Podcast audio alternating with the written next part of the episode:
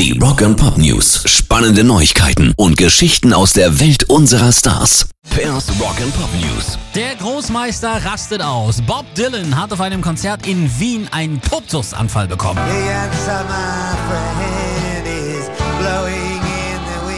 Es ging natürlich um sein größtes Hassthema, Handys.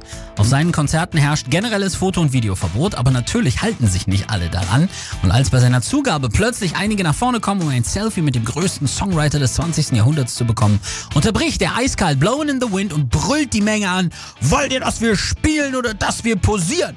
So, und dann sauer beim Umdrehen wäre fast über Box noch drüber gefallen, hat Blowing in the Wind nicht fertig gesungen, bevor er nach einem abgespeckten It takes a lot to love, it takes a train to cry beleidigt die Bühne verließ.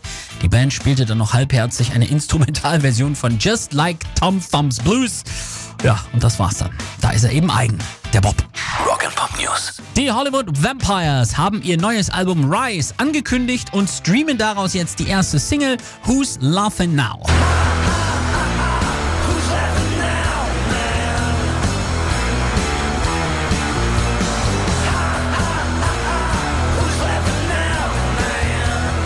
Die All-Star-Band, bestehend aus Alice Cooper, Aerosmith-Gitarrist Joe Perry und Schauspieler Johnny Depp, hat dafür 16 Songs aufgenommen, darunter ein Cover von David Bowies Heroes. Was für ein wirres Gerede. Ja, die Platte erscheint am 21. Juni. Pairs Rock and Pop News.